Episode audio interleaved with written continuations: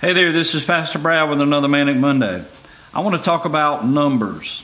What numbers are we talking about today? Church numbers, people, members, non members. If you look at a national average, the numbers in churches are declining yearly. Uh, that's church attendance across the board it's in a decline.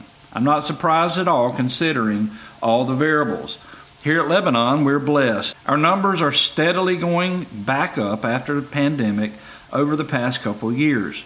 Church shouldn't be about numbers, but it should be about numbers. What does that mean? We should never treat church attendees or members uh, as just another number to pad the weekly attendance numbers or treat them as another dollar.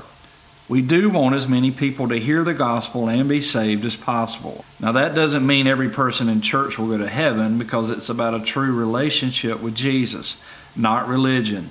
So, numbers don't matter, but they do matter. I had a brief conversation with a friend at church after the service that I haven't seen in weeks. His name is Ron. Ron is a tremendous asset to our church. He is always positive and just adds to each service. He's retired and has family that are away, so he visits them as often as possible. Ron made a statement Sunday that just stuck with me. Ron said it's about discipleship, not membership. That's a word right there. Just because your name is on a church roll really means nothing at the end of a day. A church can have a thousand members on their roll, but if they only consistently have 300, uh, where's the other 700? The great thing about Lebanon and hopefully other churches is that we're concerned about a person committing themselves to Jesus and then helping them follow him. We want to help that person live this new life. So we are about discipleship. That's the key. That is what Jesus wants.